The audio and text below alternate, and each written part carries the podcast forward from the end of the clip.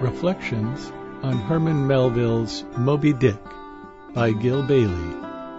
Produced by the Cornerstone Forum. Part 6. So, there's a chapter called 78, which is Cisterns and Buckets. At the end of chapter uh, 77, the concluding uh, sentence is, Attend now, I pray you, to that marvelous and in this particular instance almost fatal operation whereby the sperm whale's great Heidelberg tun is tapped. So we're alerted right off the bat. We're talking about we're talking about uh, appropriating this mysterious sperm oil to light the lamps of the world. The bringing up of consciousness out of the deeps. That's what this is all about is meeting the mystery somewhere on the uh, on the on the on the seam between the, between these two worlds and bringing that mystery up out for consciousness. That's what's involved here. So we have in cisterns and buckets the, the the original operation, which is to get the get the sperm oil out of the cavity in the head of the whale that's being held by the tackle on the side of the ship. And Tashtego, the Indian harpooner, is performing the operation. Like all of us, he wants to do it with a 20 foot pole. Why not, if we could do it that way? So he takes this, the, a bucket tied to a rope, and a 20 foot pole. He puts the pole in the bucket and pushes the bucket down into the. Well, here, I, I should read. Melville tells it better than I do. Inserting this pole into the bucket, Tashtego downward glides the bucket into the tun till it entirely disappears. Then giving the word to the seaman at the whip, up comes the bucket again, all bubbling like a dairy maid's pail of new milk. Carefully lowered from its height, the full freighted vessel is caught by an appointed hand and quickly emptied into a large tub. Then, remounting aloft, it again goes through the same round until the deep cistern will yield no more. Towards the end, Tashtego has to ram his long pole harder and harder and deeper and deeper into the tun until some 20 feet of it, excuse me, until some 20 feet of the pole have gone down. So that's the operation. All at once, a queer accident happened. I've had it happen to me. Maybe you've had it happen to you. Whether it was that Tashtego, that wild Indian, was so heedless and reckless as to let go for a moment his one hand hold on the great cabled tackle suspending the head, or whether the place where he stood was so treacherous and oozy or whether the evil one himself would have it all out so without stating his particular reasons. How it was exactly, there's no telling now. But on the sudden, as the 80th or 90th bucket came suckingly up, my God, poor Tashtego! Like the twin reciprocating bucket in a veritable well, dropped head foremost down into this great tun of Heidelberg. Tashtego himself Notice the language. Like the twin reciprocating bucket in a veritable well. He has become the bucket. Now this is the kind of stuff that makes me want to turn around right here and knock on wood. You see, I have had it happen, but perhaps not quite as as gravely as it happened to poor Tash, as, as he's called here in a minute. Uh, but one of the great hopes is that this is what will happen to us. Is that we will be sitting there in the middle of Dante's Inferno, or, you know, whatever it is. The Gospel of John, or whatever. Moby Dick. And we'll be ramming that bucket down into it and pulling it up. And, all of a sudden, something will come along. We're in the right mood the right time, just some strange thing. He gives, he goes through. He says, "We don't, I don't know what it was. We can't." He gives gives a couple of possibilities. Don't know what it was, but suddenly he's the bucket, and then it's a different operation altogether. Then he says, "They saw the before lifeless head throbbing and heaving just below the thir- surface of the sea, as if that moment seized with some momentous idea." Whereas it was only the poor Indian unconsciously revealing by those struggles the perilous depth to which he had sunk.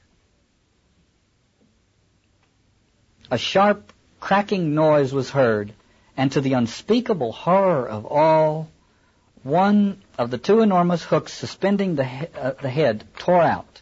Stand clear of the tackle, cried a voice like a, the bursting of a rocket. Almost in the same instant, with a thunder boom, the enormous mass dropped into the sea with Tashtego.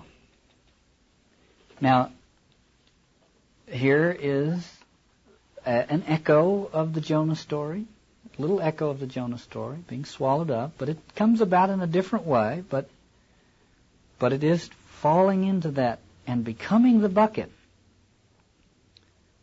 A naked figure with a broadsword in his hand was for one swift moment seen hovering over the bulwarks. This this seems for all the world like like the uh, that that that stern angel in Dante at the opening of the gates of uh, of the city of Dis, suddenly appearing, hovering with a broadsword in his hand. And then uh, Ishmael describes him almost the way a, a, a, an admiring wife would. He says, "A loud splash announced that my brave Queequeg had dived to the rescue." and in a few minutes we saw an arm thrust upright from the blue waves, a sight strange to see, as an arm thrust forth from the grass over a grave. So this is, resur- this is a resurrection image coming up out of that experience. And they shout, both, both, it is both, both, both, is both. I think it's important to see, if we want to see this as, as a, as recognizable experience, there are other experiences that are clo- that that have other dimensions to it. But if we want to see this in its uniqueness as a recognizable experience, it's very important to notice that it somebody else has to get, has to get you out. It takes both. It takes two at this point. It takes two at this point. So he's rescued him, and then Queequeg, uh, they learn after the fact how it happened. And it's this is how it happened. Queequeg, with his keen sword, had made side lunges near the bottom, near its bottom, so as to scuttle a large hole there. Then, dropping his sword, had thrust his long arm, long arm far inward and upward, and so hauled out poor Tash by the head. He averred that upon first thrusting for him, a leg was presented. But well knowing that that was not the way it ought to be, and might occasion great trouble, he had thrust back the leg, and by a dexterous heave and toss had wrought a somerset upon the Indian, so that with the next trial he came forth in the good old way, head foremost. As for the great head itself, that was doing as well as could be expected, he said.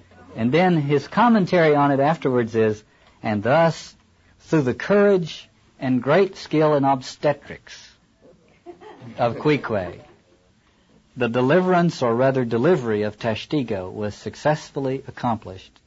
In the teeth, too, of the most untoward and apparently hopeless impediments, which is a lesson by no means to be forgotten. Those are the circumstances in which it happens. Midwifery should be taught in the same course with fencing and boxing, riding and rowing. So very clearly, you see, an image. Now here's the, a story within a story. This is a, all by itself a wonderful story. It seems routine enough and uh, uh, uh, safe enough and distant enough, and suddenly one becomes the bucket and needs someone else to perform the delivery.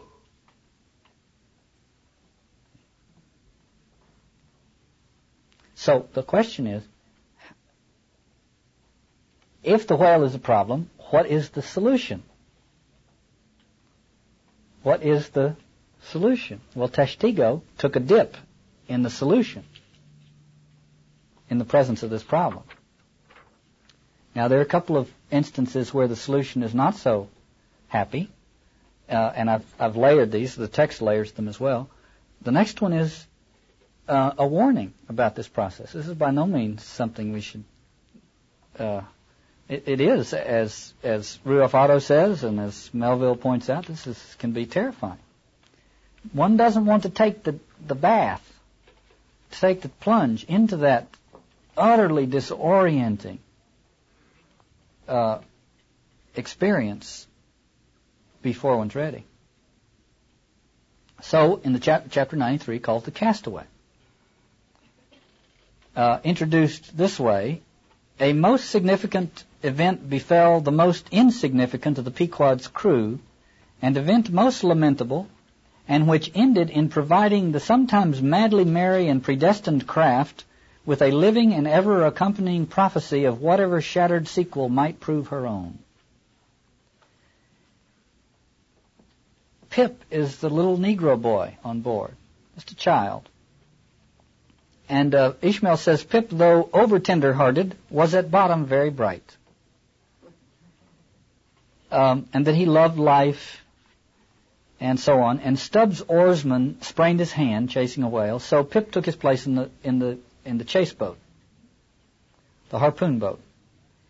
And when the harpoon was uh, darted and hit the whale, the line wrapped around Pip, took him into the water, and he is caught in the line so that if, uh, unless the line's cut, it will kill him, it will crush him when the whale pulls on. And uh, after giving it probably more thought than Pip would have liked, uh, Stubb uh, cuts the line and pulls Pip back in, and uh, they all give him a cursing, and Stubb gives him an, an official cursing, and Stubb makes the point to him that uh, that that in Alabama, where Pip is from, the whales are a lot more expensive than little black boys, and not to jump out of the boat anymore. So it's a it has a there's a another quality to this chapter as well. But in any case, he does jump out again in the midst of another chase, and this time they leave him behind, and uh, the, under the suspicion that perhaps one of the other boats will pick him up, uh, but he's left there in the sea. Anyway, here's Pip, who has now entered into the solution too early in that in that psychological and alchemical sense. Pip's, and this is marvelous, mysterious writing here. Pip's ringed horizon began to expand around him miserably. By the merest chance, the ship itself at last rescued him. But from that hour, the little Negro went about the deck an idiot. Such at least they said he was. The sea had jeeringly kept his, in, his finite body up, but drowned the infinite of his soul. Not drowned entirely, though. Rather carried down alive to wondrous depths, where strange shapes of unwarped primal world glided to and fro before his passive eyes, and the miserman wisdom revealed his hoarded heaps. The miserman wisdom, we would all do well to have the miserman wisdom nickel and dime us to death, uh, so we could assimilate it as we go. But to have the hoarded heaps revealed all in one shot is another thing. The miserman wisdom revealed his hoarded heaps, and among the joyous, heartless, ever juvenile eternities, Pip saw the multitudinous, God omnipresent coral insects that out of the firmament of waters heaved the colossal orbs. He saw God's foot upon the treadle of the loom. Loom has been in here all a while, you see. He saw God's foot upon the treadle of the loom and spoke it, and therefore his shipmates called him mad.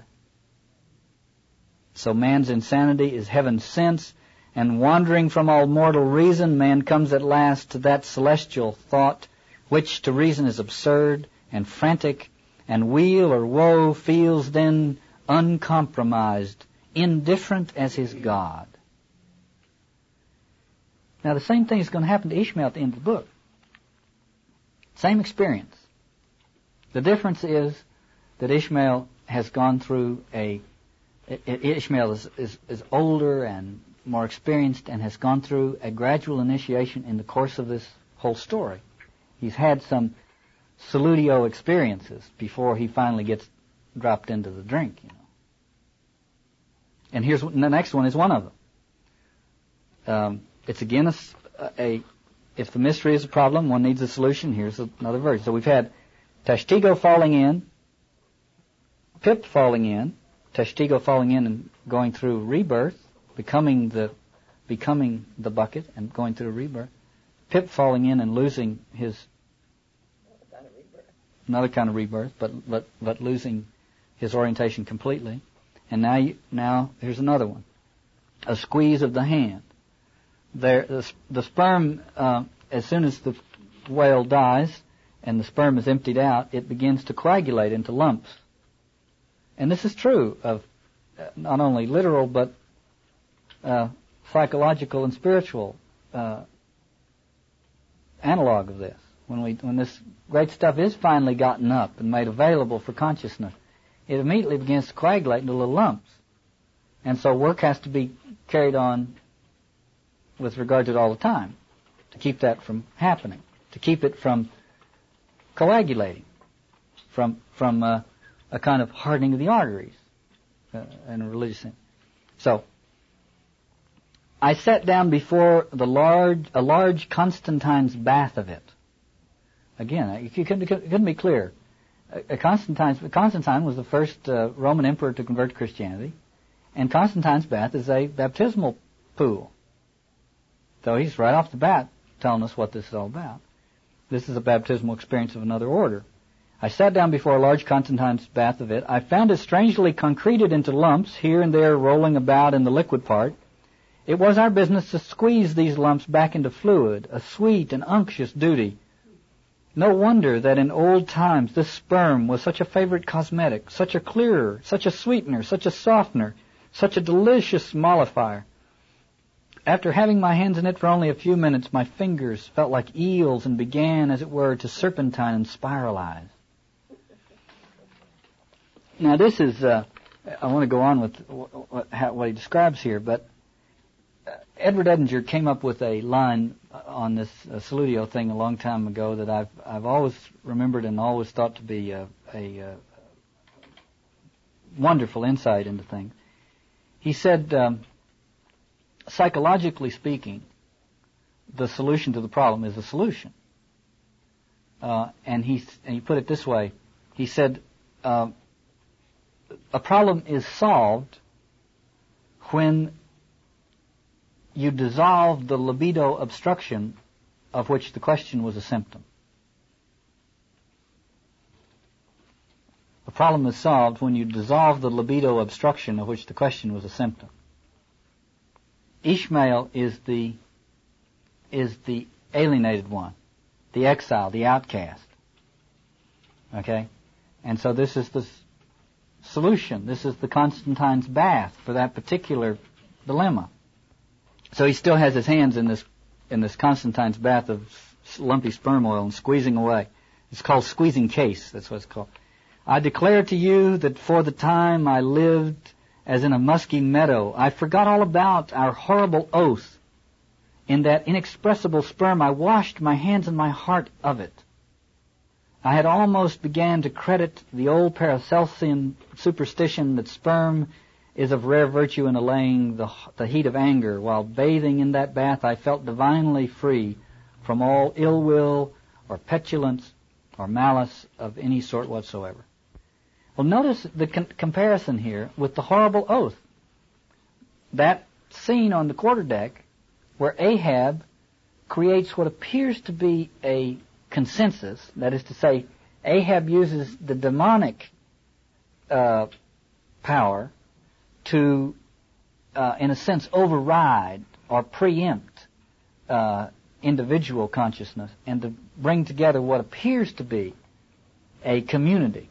Suddenly they are shouting in chorus and singing in chorus and marching in step and it appears to be cultural consensus or community or whatever. And then in the midnight scene you discover that it's, that all you have to do is scratch the surface of that and you find out that the isolato condition is still there. So he's comparing that in, in terms of the symbolism to this. This is the, the, the thing that puts him in touch with some deeper, genuine connectedness. And it is full of erotic imagery in both the usual sense of erotic imagery and in the larger sense of the whole eros is the relational function. And it's in both ways. So it's just a little song to that dimension of life. Squeeze, squeeze, squeeze. This, by the way, reminds me of that passage in uh, Joyce's Ulysses, where where uh, the the Molly scene, you know, where he's saying yes, yes. squeeze, squeeze, squeeze all the morning long. I squeezed that sperm till I myself almost melted into it. I squeezed that sperm till a strange sort of insanity came over me, and I found myself unwittingly squeezing my co-laborers' hands in it, mistaking their hands for the gentle globules. Such an abounding, affectionate, friendly, loving feeling did this avocation beget, that at last I was continually squeezing their hands and looking up into their eyes sentimentally as much to say, Oh, my dear fellow beings, why should we longer cherish any social acerbities or know the slightest ill humor or envy? Come, let us squeeze hands all round. Nay, let us all squeeze ourselves into each other. Let us squeeze ourselves universally into the very milk and sperm of kindness. Oh. Would that I could keep squeezing that sperm forever, for now, since by many prolonged and repeated experiences I have perceived that in all cases man must eventually lower or at least shift his conceit of attainable felicity, not placing it anywhere in the intellect or the fancy, but in the wife, the heart, the bed, the table, the saddle, the fireside, the country. Now that I have perceived all this, I am ready to squeeze Case eternally. In visions of the night, I saw long rows of angels in paradise, each with his hands in a jar of spermaceti. oh, that's wonderful, isn't it? That's wonderful. And right below there's a, a row of asterisks in the text. It's it's the it's the textual way of cinematographers, cinematographers have a way of suddenly panning the sky, you know, at the, at, in, the, in the middle of a love scene, looking at the clouds or the trees. oh, wonderful. Homer, in the Iliad, in Book 18 of the Iliad, presents the central symbolic artifact of the poem, which is the shield of Achilles. And on the shield of Achilles, fresh forged, uh, fresh, hot off the the uh, the fires of uh, Hephaestus's uh, furnace is this uh, dazzling shield, and on it are these scenes of uh, which really is a encapsulation of the whole dilemma of the Iliad. And uh, without going into that, actually, Virgil has a a corresponding uh, image in the Aeneid, but I think when uh, Lewis Mumford uh, wrote his biography of Melville, he suggested in one of his chapters that that uh, Moby Dick should be read as an epic, uh, and if it were to be so read, uh, chapter 99 called the doubloon would be the chapter that corresponds to the shield of Achilles. That is to say, it's a physical artifact which is the depiction of the whole dilemma of the text itself and of its story. And you'll remember that the doubloon is the gold coin that was nailed to the mast by Ahab when he was uh, trying to forge this consensus, the demonic consensus. And he said to the to the sailors on board, "This coin belongs to whoever of ye raises me the white whale." And we talked about how depends on where you want to put the comma in that sentence. Uh, you, you can see or not see the identification between Ahab and the white whale and the, and the need for resurrection. But in any case, that aside, here we, we're now further along in the voyage and there is the, the gold coin, the doubloon, nailed to the mast. And it represents, uh, for the purpose of this chapter at least, the same thing that the whale represents. It is the locus for the enigma, which can either put us in touch with mystery or can just mirror back to us our own funny business. But notice, uh, I think that the way it starts off is extremely important. Ahab was wont to, pl- to pace his quarterdeck, taking regular turns at either limit, the binnacle and the mainmast. Now the binnacle is where the compass is and the mainmast is where the coin is. When he halted before the binnacle, with his glance fastened on the pointed needle in the compass, that glance shot like a javelin with the pointed intensity of, of his purpose. And when resuming his walk, he again paused before the mainmast, then, as the same riveted glance fastened upon the riveted gold coin there, he still wore the same aspect of nailed firmness, only dashed with a certain wild longing, if not hopefulness. So here you have the two orienting devices. The compass tells Ahab where he is in the Pacific Ocean. And the question is, what does the nailed gold coin tell him?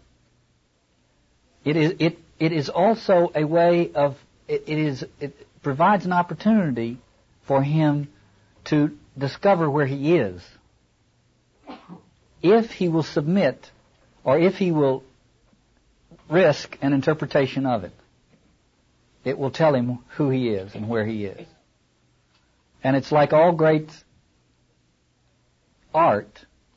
One begins by interpreting it, and before you're finished, it is interpreting you and telling you where you are.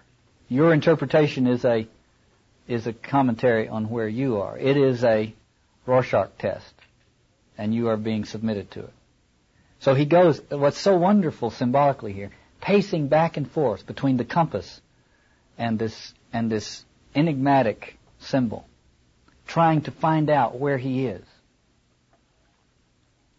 But one morning, turning to pass the doubloon, he, see, he seemed to be newly attracted by the strange features and inscriptions stamped on it, as though now for the first time beginning to interpret for himself in some monomaniac way whatever significance might lurk in them.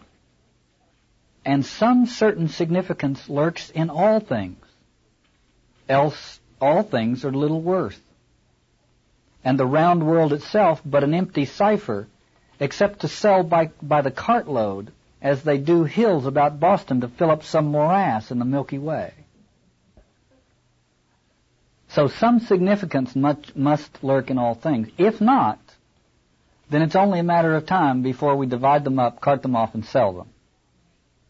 It's interesting. I, just to pause here, it's absolutely irrelevant to the, what we're dealing with here, but it is interesting that it is a symptom that when we're willing to carve it up and cart it off and sell it, that is a symptom of the fact that we have lost touch with its underlying significance.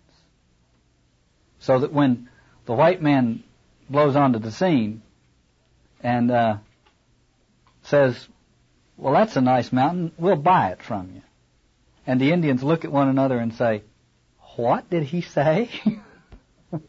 so then, here we get the, back to the gold coin. And though now nailed amidst all the rustiness of iron bolts and the verdigris of copper spikes, yet untouchable and immaculate to any foulness, it still preserved its Quito glow. Nor, though placed amongst the ruthless crew, and every hour passed by ruthless hands, and through the livelong nights shrouded with thick darkness, which might cover any pilfering approach, nevertheless every sunrise found the doubloon where the sunset left it last. For it was set apart, and sanctified to one awe-striking end, and however wanton in their sailor ways, one and all, the mariners revered it as the white whale's talisman. So the text tells us this is the symbol of the white whale. We're all trying to figure out what the white whale is a symbol of. Well, the white whale is a symbol of the of the original religious datum, in all likelihood. Well, let's back off. Let's get back one step away from it. This the bloom is a symbol of the white whale. And, uh, and so there it is in all its mysteriousness. And it says on the, around it, Republica del Ecuador, Quito. Perfect.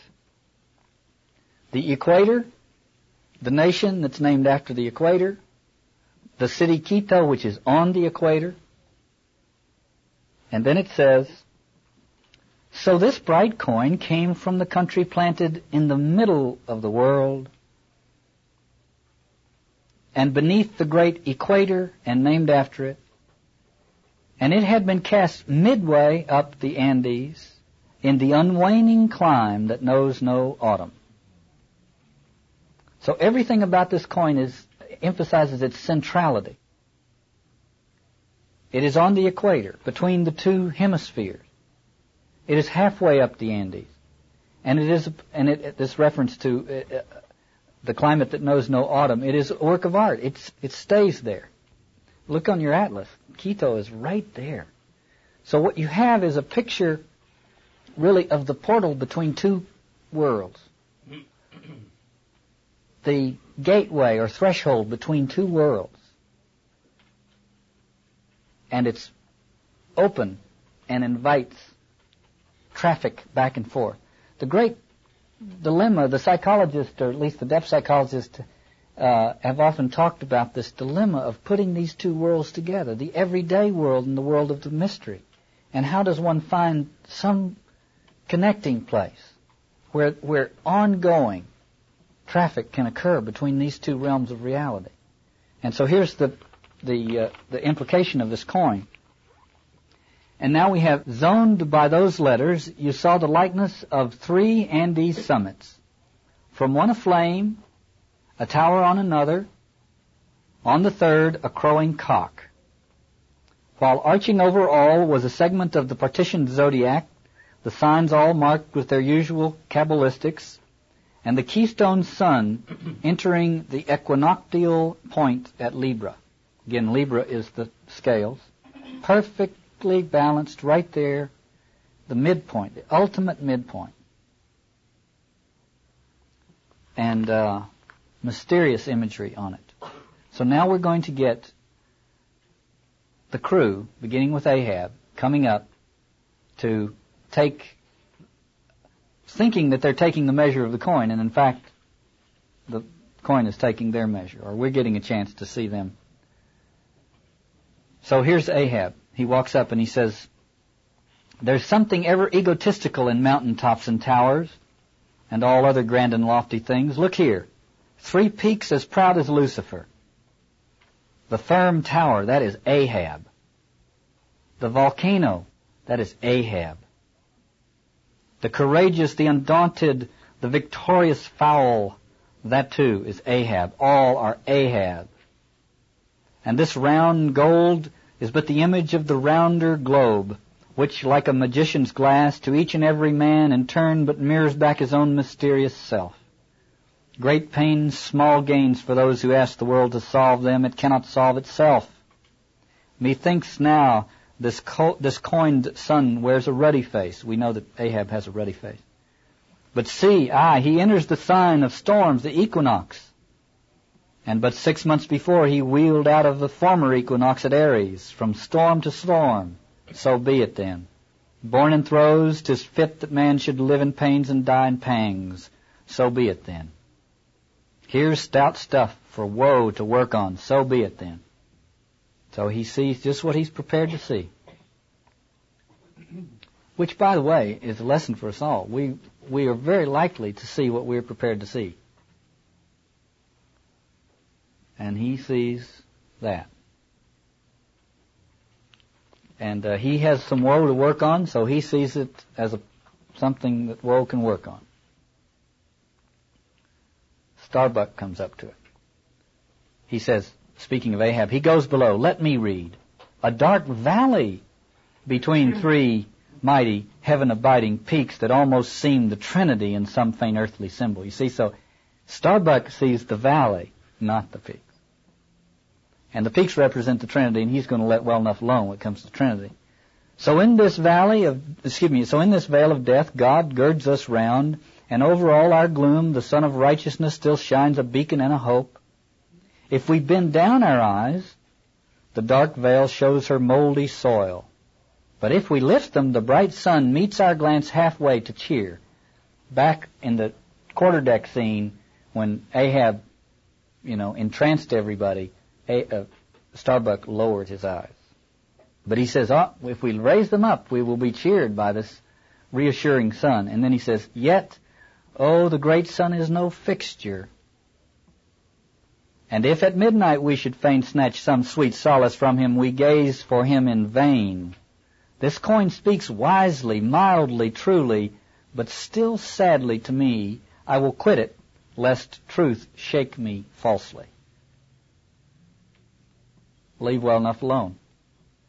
This looks, he reads into it what he's able to read into it, and then he senses that if he stays there much longer, it might begin to unravel his conventional Christian mythology. He walks away, lets it go. Stubb comes up. These next two are quite funny. Stubb says, I'd not look very long at it ere, ere spending it. And he says, I better get an almanac. So he gets out. I'll try my hand at raising a meaning out of these queer curvatures here with the Massachusetts calendar. Here's the book, and then he looks at it, and then a few minutes later he says, the fact is, you books must know your places. You'll do to give us the bare words and facts, but we come in to supply the thoughts. And he shuts the book. Flask comes up. He's even better. Flask says, I see nothing here but a round thing made of gold. And whoever raises a certain whale, this round thing belongs to him. So what's all this staring been about? It is worth sixteen dollars, that's true. And at and at two cents a cigar, that's nine hundred and sixty cigars. Thing about it is, it isn't nine hundred and sixty cigars. That's bad math. I mean, not only has he missed the whole point, his arithmetic is off. but he's that's that's Flask for you. The old Manx man comes up, and all we know about him is that he just walks around the other side of the mainmast and notices that a horseshoe is nailed to the other side, and we're left to ponder that. Queequeg comes up, and Queequeg begins to. Queequeg's tattooed all over, and he notices that the, he's got some tattoos on his thigh that resemble the, some of the images on the on the coin. And so he says com- he begins to compare his thigh his thigh bone to the coin, uh, and it says he's he's found something in the vicinity of his thigh. Uh, you know from uh, earlier ages where when literature was discreet that things that happened in the vicinity of the thigh were. he found something in the vicinity of, of his thigh, uh, and he, uh, the text says, I guess it's Sagittarius or the archer. No, he don't know what to make of the doubloon. He takes it for an old button off some king's trousers. Fedallah, who's the devil incarnate, at least that's how everybody's come to regard him. This is really funny. Uh, Ishmael says, tail coiled out of sight as usual, oakum, oakum in the toes of his pumps as usual. he's, he's got cloven feet. Uh, so he has oakum in the toes of his pumps. Tail, tail coiled out of sight as usual, oakum in the toes of his shoes as usual, only makes a sign to the sign and bows himself. There's a sun on the coin, fire worshipper, depend upon it. So he just makes a little. And then finally Pip is the one. Pip is the one. Ishmael says, he too has been watching all these interpreters, myself included. And look now, he comes to read with that unearthly idiot face. And then there's this great Shakespearean line here. Stand away again. Hear him. Hark. And that's just the kind of thing that Shakespeare does when he's trying to underscore this. Attend. Let us hist off to the side. Let us see. So now listen, audience. Let's hear what Pip is going to say. Pip comes up. I look, you look, he looks, we look, ye look, they look. He conjugates the verb. Ishmael, upon my soul, he's been studying Murray's grammar, improving his mind, poor fellow. But, what's that he says now? Hist. Pip again. I look, you look, he looks, we look, ye look, they look. Why, he's getting it by heart. Hist again. I look, you look, we, he looks. We look, ye look, they look. Three times. And the mystery. We can all come, we can come up here every day and all with our own baggage and luggage and it will be there and we will render our, you know, render it into some interpretive mode for us today and then come back the next day, and there it'll be. And that's that hermeneutic circle. One gets into it, and there is no end to it. You come away, there's one, something, that some interpretive technique satisfies, come away, and then come back to it, and it's still there in all of its answer devouring mystery, mysteriousness. You know, it's it, to me it, it depicts the the, the actual dilemma itself, which is repeating that conjugation three times is so satisfying when you read it. You just know that that is the, the, the, the symbolic solution to this whole thing. But then when you try to put that sense of satisfaction into words, uh, you find out that Melville already did right there. And that's about as far as you're going to be able to take it. It's just perfect. He conjugated the verb to look. He draws particular attention to the crow because you'll notice when Ahab comes up, he mentions the crow, but he mentions he starts off with these mighty mountains, and he mentions, and then the crow comes in kind of last, and he does he interprets it as a, as a proud the crow the crowing of the cock. The cock is a very proud bird. But you see, in our in our symbolic matrix, a crow stands for that to, the, to hearing the, the cock crow, Peter hearing the cock crow and realizing and being introduced to the experience of repentance and shame and guilt and awakening to a new reality because of it. So Ahab got the the sense of the proud cock crowing in the, but the awakening to, to the sense of one's life as a failure didn't come through. But Pip then, after he does this, he says, I look, you look, he look, he looks, we look, ye look, they look, and I, you, and he, we, ye, and they are all bats, and I'm a crow. Especially when I stand atop this pine tree here. Caw, caw, caw, caw, caw, caw. Well, that is the cock crowing to wake us up. That's the cock that's saying. The, the cock that Peter hears. You see, the night of the crucifixion. You have betrayed. You have denied. You came to this thing and, and only saw in it what you, it's your own stuff. You brought your baggage to it and that's what it reflected back to you. And you have denied it. Well, Pip goes on to say,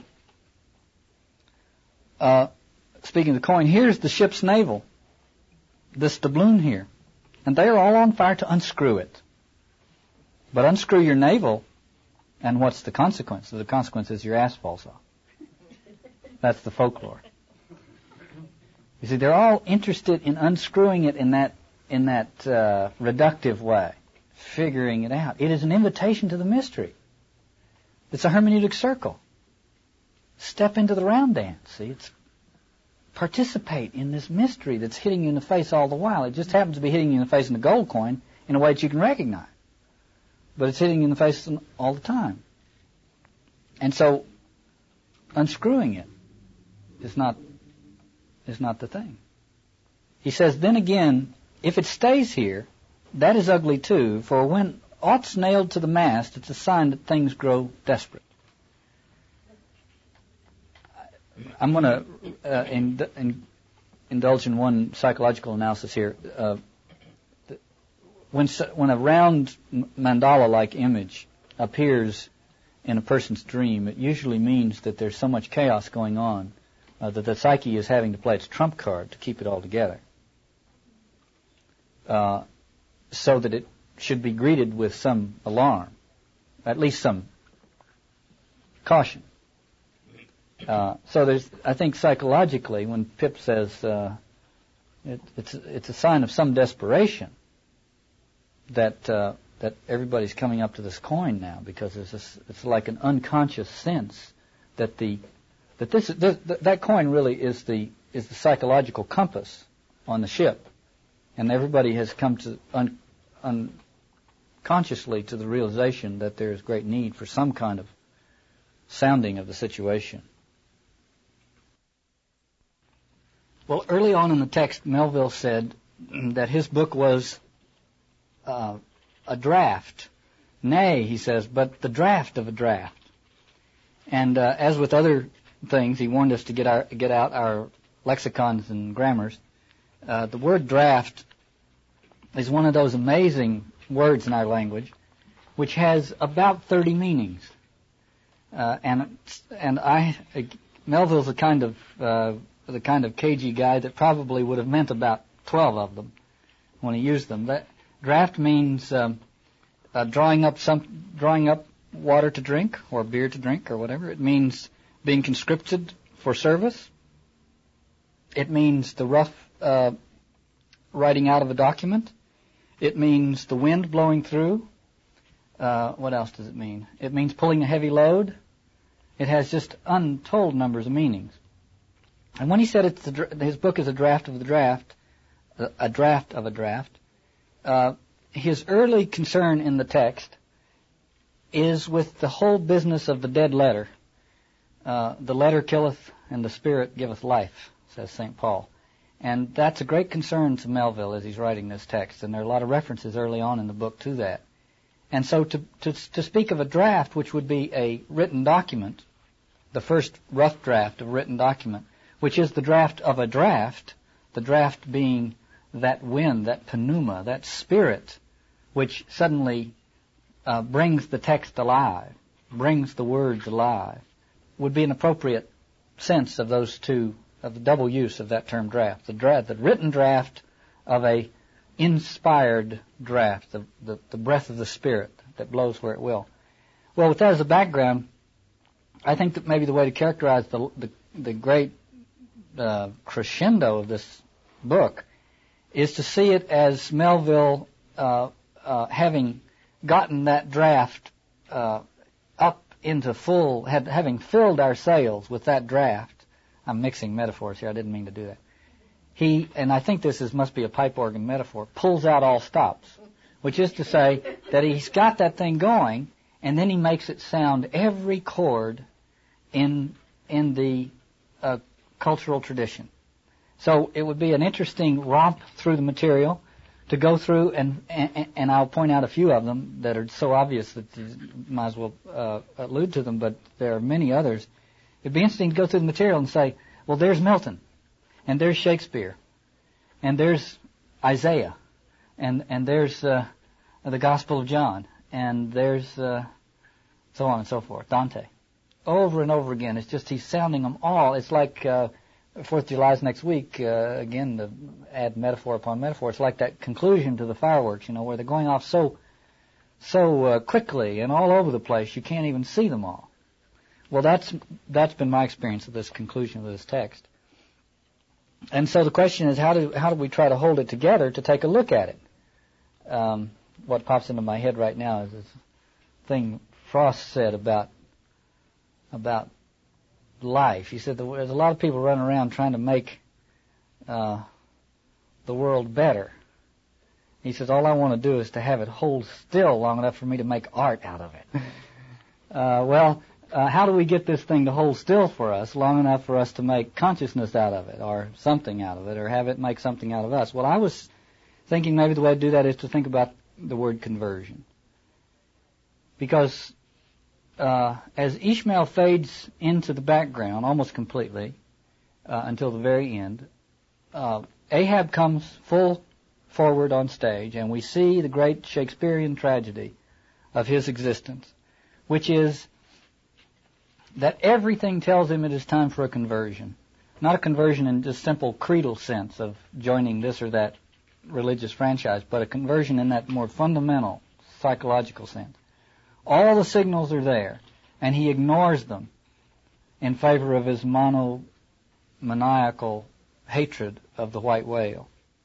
On the other hand, at the very end, here literally pops up Ishmael, who has experienced a conversion, one that he hardly had any hand in at all, but it is the consequence of of being part of and a witness to this whole great crisis of Ahab. The great, uh, if I may just use that uh, high drama or tragedy image for a second, Uh, one of the great uh, contributions of tragedy, beginning with the with the with the Greeks, uh, Sophocles and Aeschylus and so on, it really begins with the Dionysian rituals, and the point of it all is in watching the disastrous, tragic conclusion of the life of a great one, to watching the dismemberment of the great one. It, it was essentially the re the reenactment of the Dionysian rituals one is purged oneself. One is put through a kind of conversion simply by watching it, by being presented it, which is which is if we took off the, the various layers that have that have camouflaged this, is exactly what the what the Christian Mass is supposed to do too. But in any case, the point is that Ahab, in a very dramatic and powerful way, refuses conversion uh, and what I'd like for us to do is watch that process take place. So I want to start with chapter 106, entitled Ahab's Leg. Ahab lost his leg, lost his, his ivory leg. And then there's a reference back uh, bef- uh, to an earlier tragedy with the leg. So what's told here is um, of some, something that happened before the Pequod sailed. And here's what the text says. It had not been very long prior to the Pequod sailing from Nantucket that he had been found, he, Ahab, had been found one night lying prone upon the ground and insensible. By some unknown and seemingly inexplicable, unimaginable casualty, his ivory limb having been so violently displaced that it had stake-wise smitten and all but pierced his groin. Nor was it without extreme difficulty that the agonizing wound was entirely cured. Now, you know, in discrete literature, this uh, wound to the groin is uh, is a reference to impotence, uh, and here I think it is a reference psychologically to a state of spiritual bankruptcy. Uh, it is uh, it's the Grail King. It's the story of the Grail King, and uh, he says it was with, nor was it without extreme difficulty that the agonizing wound was entirely cured, and the question is, was it? Now, I offer that as a symbol of Ahab's condition, the need for new life to be generated or regenerated. Uh, the old one is now bankrupt and impotent and sterile. Uh, that's a reference back, and now we have Ahab having lost his leg uh, during the the uh, sailing of the Pequod. And so he must approach the carpenter and have the carpenter build him a new leg. The stage directions, I call them stage directions because it seems like these are plays within the play in a way. In chapter 108, entitled Ahab and the Carpenter, the stage directions read, Carpenter at Vice Bench. Vice bench is an interesting term. Uh, what Ahab goes in for is a repair. See? And he goes to the carpenter at the vice bench. Uh, one can't think of carpenter without thinking of a, of a Christian spin on that profession. So he goes to the, in some instinctive way, he goes to the carpenter at the vice bench. He needs a new leg, and he said, Ahab says to him, well, man maker. And then he goes on. You see, Ahab senses that what's needed is not simply a new leg, but a new being, a new life. He realizes that that's simply, unconsciously realizes, that that is simply a symptom of a need for new existence. So he says, hold, while Prometheus is about it, I'll order a complete man after a desirable pattern. And so now we get Ahab's idea of what this regenerated being would be like. Imprimis, 50 feet high in, the, in his socks. Then, chest modeled after the Thames Tunnel. Then, legs with roots to 'em to stay in one place. Then, arms three feet through the wrist. No heart at all. Brass forehead. And about a quarter of an acre of fine brains. And let me see. Shall I order eyes to see outwards no. But put a skylight on top of his head to illuminate inwards. There, take the order and away. Tremendous image of an instinctive recognition that it is a new man that's needed. But coming out of that Promethean, not the Christian dying and rising. See, in the Christian, the Christian entree to that new man is the dying and the rising.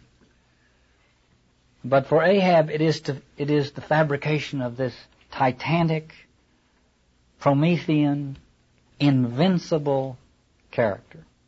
And key to it is no eyes to look outward. One of the problems with looking outward is it's very dangerous because you may see something that will m- make it through the armor. The eyes are the chink in the armor. And one of the things you may see is somebody else's eyes. And they ha- somebody else's eyes have particular potency when it comes to breaking through that chink in the armor. So he says, no eyes at all, just a skylight in the top of the head. So he can see inward, to see himself. See? Next chapter, Ahab was told by Starbuck that there is a leak in the hold, that the casks uh, in the hold full of sperm oil are leaking. And Ahab says, so what? And Starbuck says, We're, we came out here to get that sperm oil. And Ahab says, let it leak. I'm all a leak myself. Yet I don't stop to plug my leak, for who can find it in the deep loaded hull?